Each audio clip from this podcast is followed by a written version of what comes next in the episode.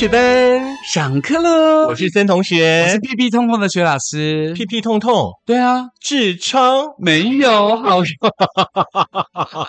好遗憾呢，没有，什么好遗憾，是好庆幸。好遗憾，没有达到大家的要求，没有长到，很抱歉。那你干嘛要说屁屁痛痛因为呢？你知道，每天呢，就是除了上课之外，就坐在研究室，要等嗯这个学生来找你啊，或什么之类的。你可以去找学生啊、可是不见得一直可以走啊，就一直长期的久坐，就觉得做好久屁屁很痛，这样。可是你已经算是我的朋友里面走路走跟我唯一能够匹配的人了，真的吗？对对对速度也可以匹配的，对不对？所以我想说，我屁屁都没有痛痛，你怎么会痛因为我？常在学校就坐很久啊，哦很多事情就是你要去处理公事或打案子啊，嗯或写什么东西，就会坐很久。那其实屁屁痛痛是因为你坐太久，那表示肉太少。哦，肌少症，哎呀，这要重视。是肥肉少症，屁屁的肉少，不是肌少。不是，你知道现在五六十岁以上的人嗯很重视肌少症，是对，那个那个，我们屁屁的肉一定要养好，就叫你一起去健身房，你不要。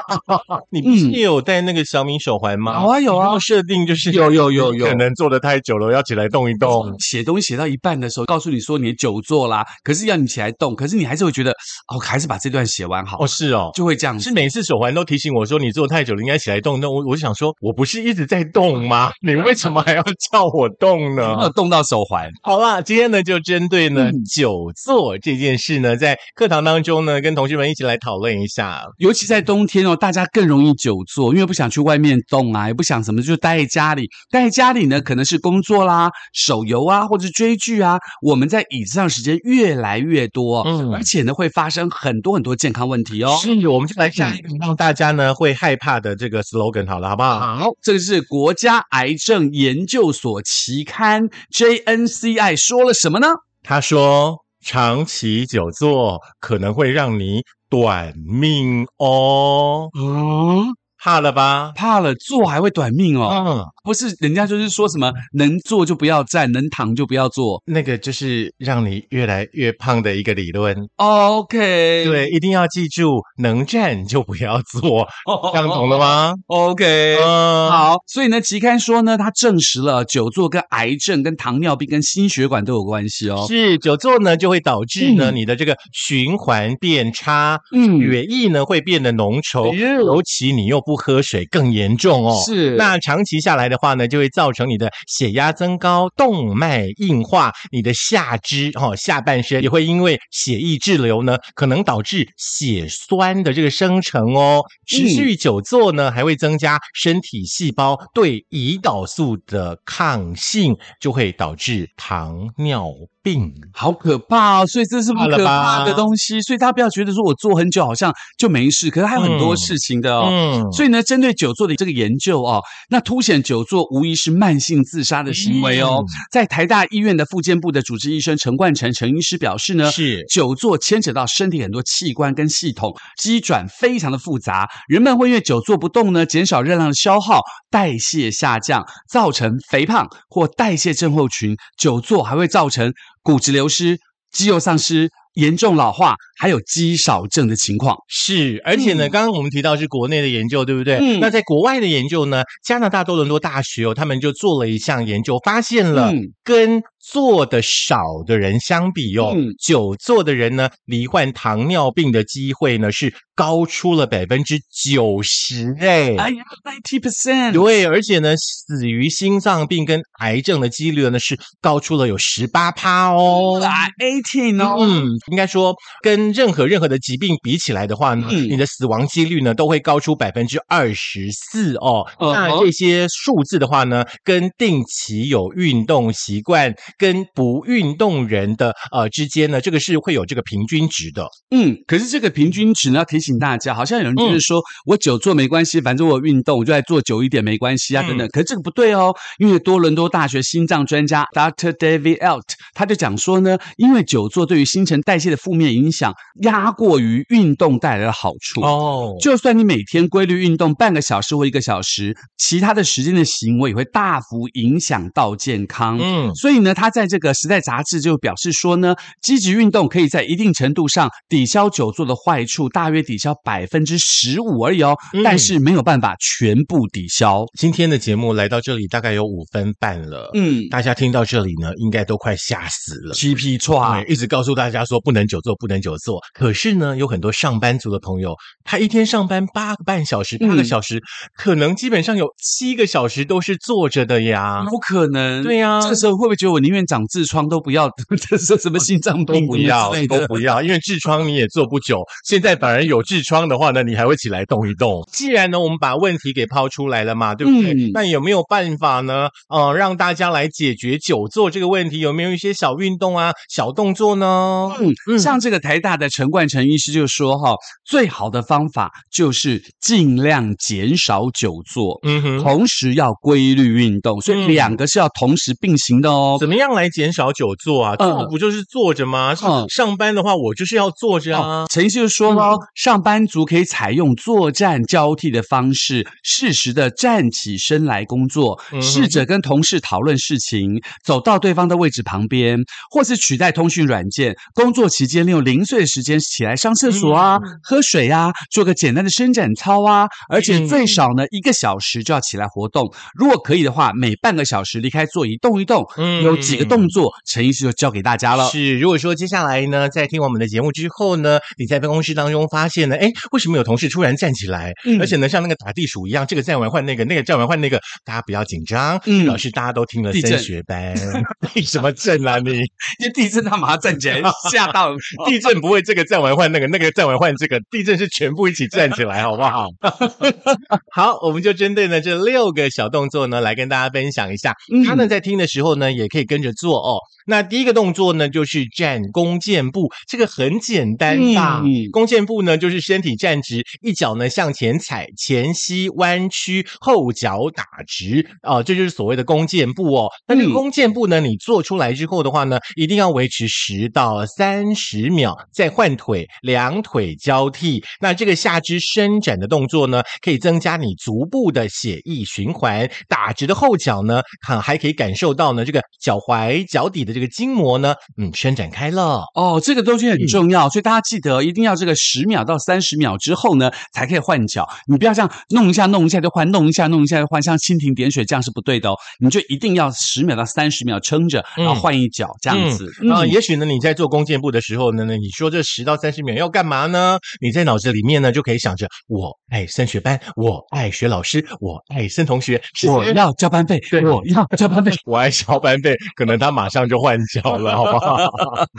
好，那第二个动作就是牵拉大腿肌喽。嗯你用手呢轻轻扳着脚背，那脚跟呢尽量靠近臀部。这个动作持续十秒到三十秒之后换脚，嗯然后可以交换进行四到八次，嗯就可以拉动大腿的肌肉，会避免下肢的肌肉过于紧绷造成疼痛哦。好，嗯这个动作呢，大家呢也可以一边听一边学习哦很。简单哦。是再来的这个动作的话呢，要告诉大家一下，就是你坐在椅子上面呢，也可以做的动作哦，这个很就是炫哦。对肩颈的伸展哦。嗯那像你的头部呢，可以向身体的侧边慢慢慢慢的用手呢按着头，而且呢往下伸紧你的颈子哦。然后呢，直到你的头跟你的肩膀呈现四十五度角的时候呢，哎，等一下，先 hold 住十到三十秒，再换边。这样有没有四十五度？有非常好，45度很哦正确，很正确。三十秒哦。你等我这一段说完，你再回来。好好 没有了，开玩笑的啦。好，这个呢是坐在椅子上面呢就可以做的小动作，可以呢顺便使你的颈部哦到这个肩膀的肌肉呢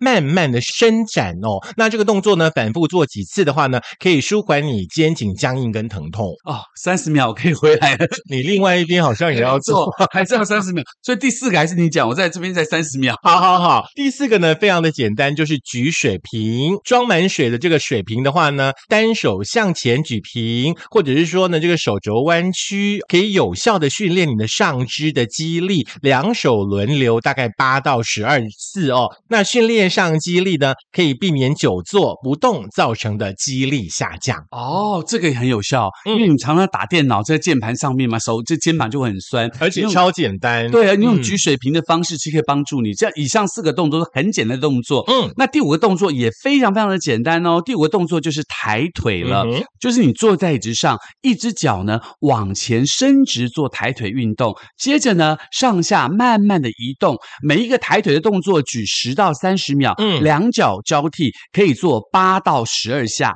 这个单脚抬腿的运动呢，可以锻炼大腿骨的四头肌，嗯强化肌力，进而改善代谢哦。哎，蛮好的耶，嗯很简单。都很简单，嗯从刚刚到现在，包括你弄头啊，然后弓箭步啦、单脚站立啊，像经济独立这样子啦，嗯或者像抬腿啊，这些动作都非常简单哦嗯。，再来一个呢，可能稍稍的有一点点小难度的，嗯嗯，多难？是这个呢，就是登梯。对你先找一个呢，这个台阶或者是呃稳固有高度的这个箱子、凳子来做这个辅具哦。嗯那做上下台阶的动作，嗯先一脚呢踩上台阶，再把呢另外一脚掌呢踏上去，嗯然后需要呢整个脚掌呢都踏在台阶当中，确实站直站稳哦，要小心哦，因为呢你可能站个不稳会跌倒哦哈。嗯那整个登梯的动作的话呢，可以进行十到二十分钟，嗯，要达到有点喘的状态哦，嗯但是呢是可以说话的哦哈，嗯这样子的一个运动强度。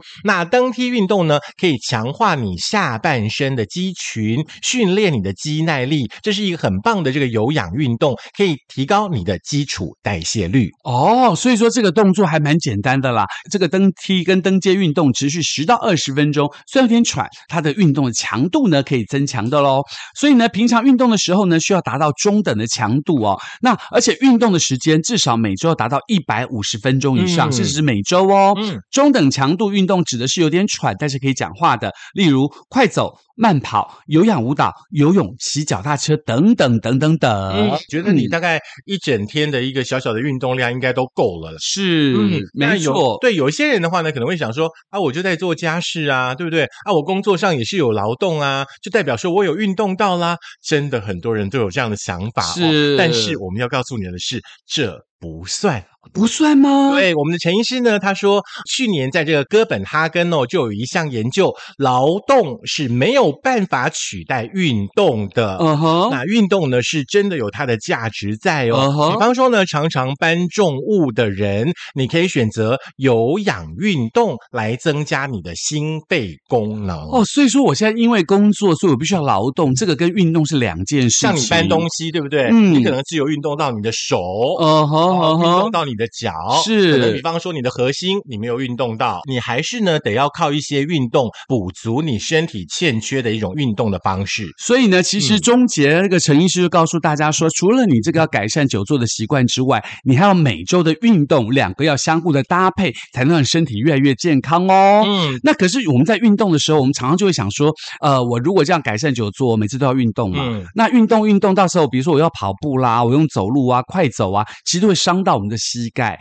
那吃离子钙啊。哦，除此之外，那是不是有什么方法可以这个告诉我们如何保养自己的膝盖，又运动又保养膝盖的方法呢？嗯，像我有一位朋友，大概才四十来岁，你知道吗？嗯他前几天就跟我说，他膝盖超级痛的，怎么会这样？去看医生，嗯医生就说你的膝盖里面的有一些像软骨之类已经磨损了。我们想说，换人工关节不是七八十岁的老伯伯、老太太才会去做的事。你看四五十岁的人，可能都得要面临换人工关节这件事了哦。那纵观这件事情，想跟大家讲的第一个观念是，嗯你一定要记住，你不能太重。哦，所以减肥、嗯体重要控制。，对你的体重呢，一定要回到你的标准体重，因为你的体重真的会去让你的膝盖承受太大的压力了。哦而且当膝盖当中的有一些物质磨损掉之后，是是回不来的。所以你要特别特别的当心啦。那减肥当然就是要用这个比较健康的方法，比如正常饮食啦，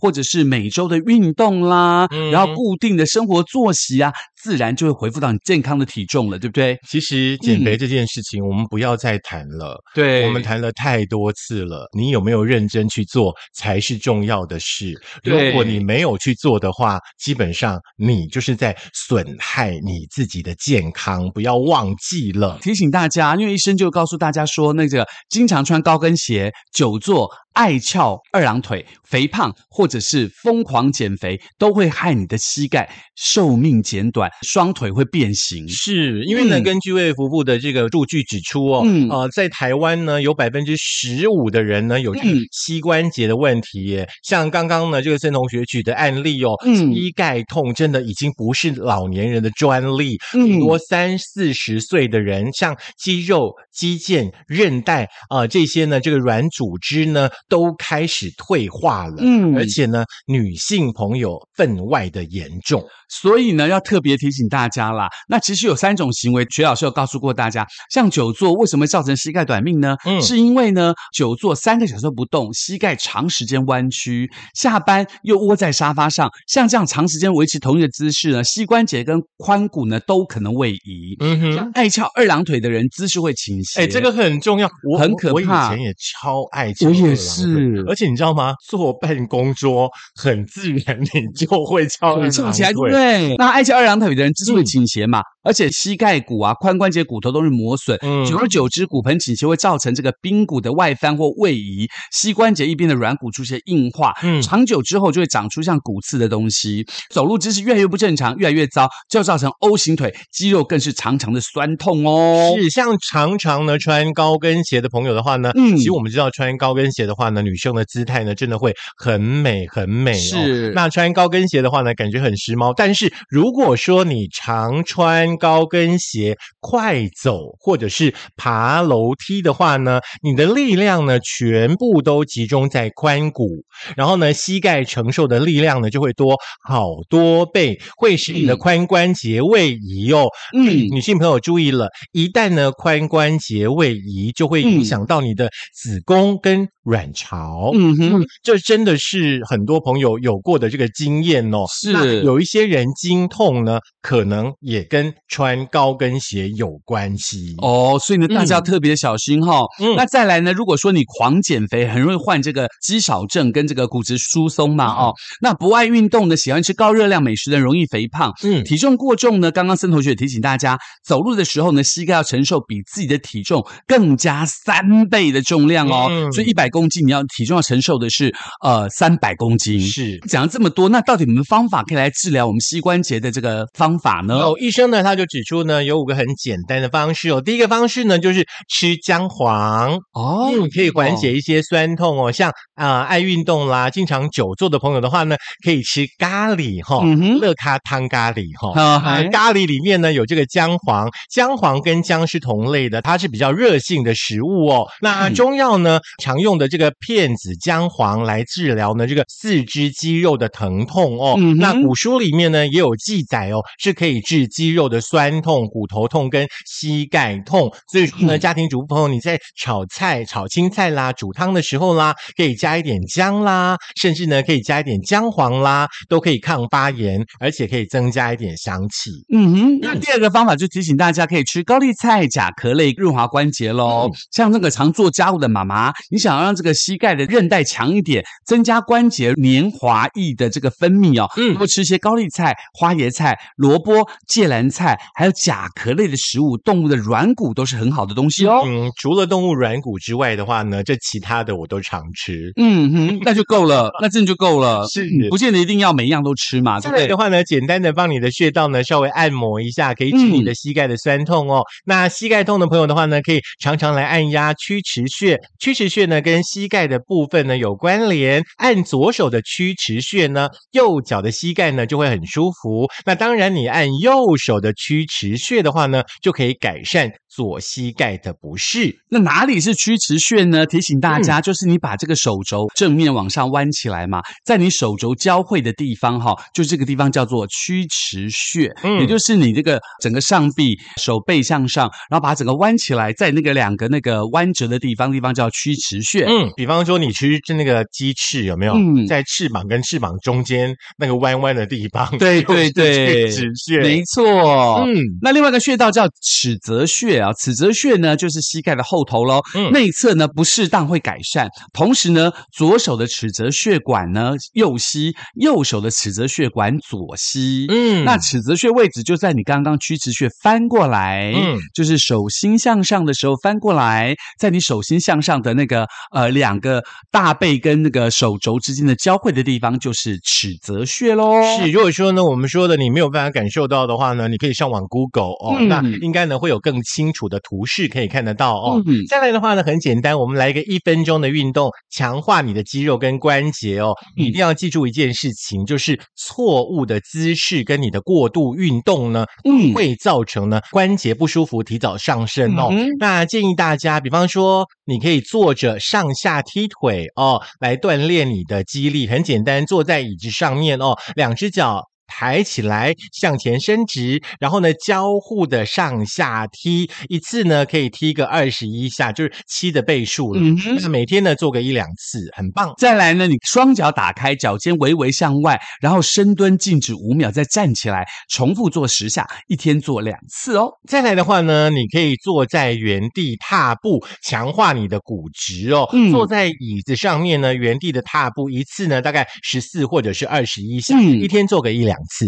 当然啦，最后还有一个方法，就告诉大家喽：膝盖痛呢也要动。如果你膝盖呢有毛病的话，你经常爬楼梯啊，对你的膝盖绝对不是个坏事哦。腿是人类的第二个心脏，那你常常走动的话呢，下腿的肌肉呢也会常常收缩，心肺功能会变比较好哦。其实一般人呢都想说啊，膝盖已经不舒服了，爬嗯楼梯呢真的很害怕，嗯对不对？我们要告诉大家呢，其实呢这个呃你要爬楼梯的话呢是会有技巧的，尤其呢下楼梯的部分哦。嗯已经膝盖不舒服的人呢，如果说要爬楼梯的话呢，大家可以倒着下楼梯。啊，这样会看不到跌倒？不会啦，你手还是可以拉扶手。哦，对，慢慢对来，对对慢慢来，手可以嗯拉扶手或者是摸墙壁嘛。是哦那膝盖呢承重会稍微小一点点，可以减缓呢膝盖的疼痛。如果说你家里的有长辈的话呢，其实在旁边呢就看着他。是，嗯所以呢，其实有膝盖痛、关节肿痛的人，运动要适度啦。平常可以慢慢走路，慢走来做复健。以上呢就是今天跟大家分享的哦，久坐呢对于身体呢可能会有蛮大的一个危险因子的存在哦。嗯还有呢就是很多很多朋友呢开始呢都会有这个膝盖呢不舒服的问题哦。嗯今天呢我们也提供很多的小 paper，大家呢可以照着做。记得就是要动啦，不要在那边不动，在那边不动，你就变木乃伊，呃，不是变活化石。对，也一定要记得一件事情哦，劳动绝对不等于运动，嗯千万不要忘记了。好，那记得哦，这个很多动作都一样嘛，在办公桌上，你把脚伸前去，抬起来，放下，抬起来，放下，都可以帮助你下肢的运动。也希望这些方法呢，对大家很有帮助哦。嗯，如果想要再听方法到底是哪些，怎么按摩穴道呢？可以在嗯苹果的 Podcast、Google 的播客、Mixer、Spotify、Sound On、First 的电脑版以及我们的 YouTube，记得按赞、点阅、分享、开启小铃铛。是，当然也不要忘记了哈，运动的同时呢，班费还是要交的哦。嗯，要订阅订阅哦，订阅交班费，交班费订阅，OK。好，下课啦，我们要去运下课啦动啦。对，哎，这运动好像很厉害，本来就是啦，所以这样做一做，这样动一下就不会痛了也没有到不会痛啦。我觉得痛还是先去看医生啦。啊。对啦，可是运动还是很重要，对不对？我晕痛，而且我喝。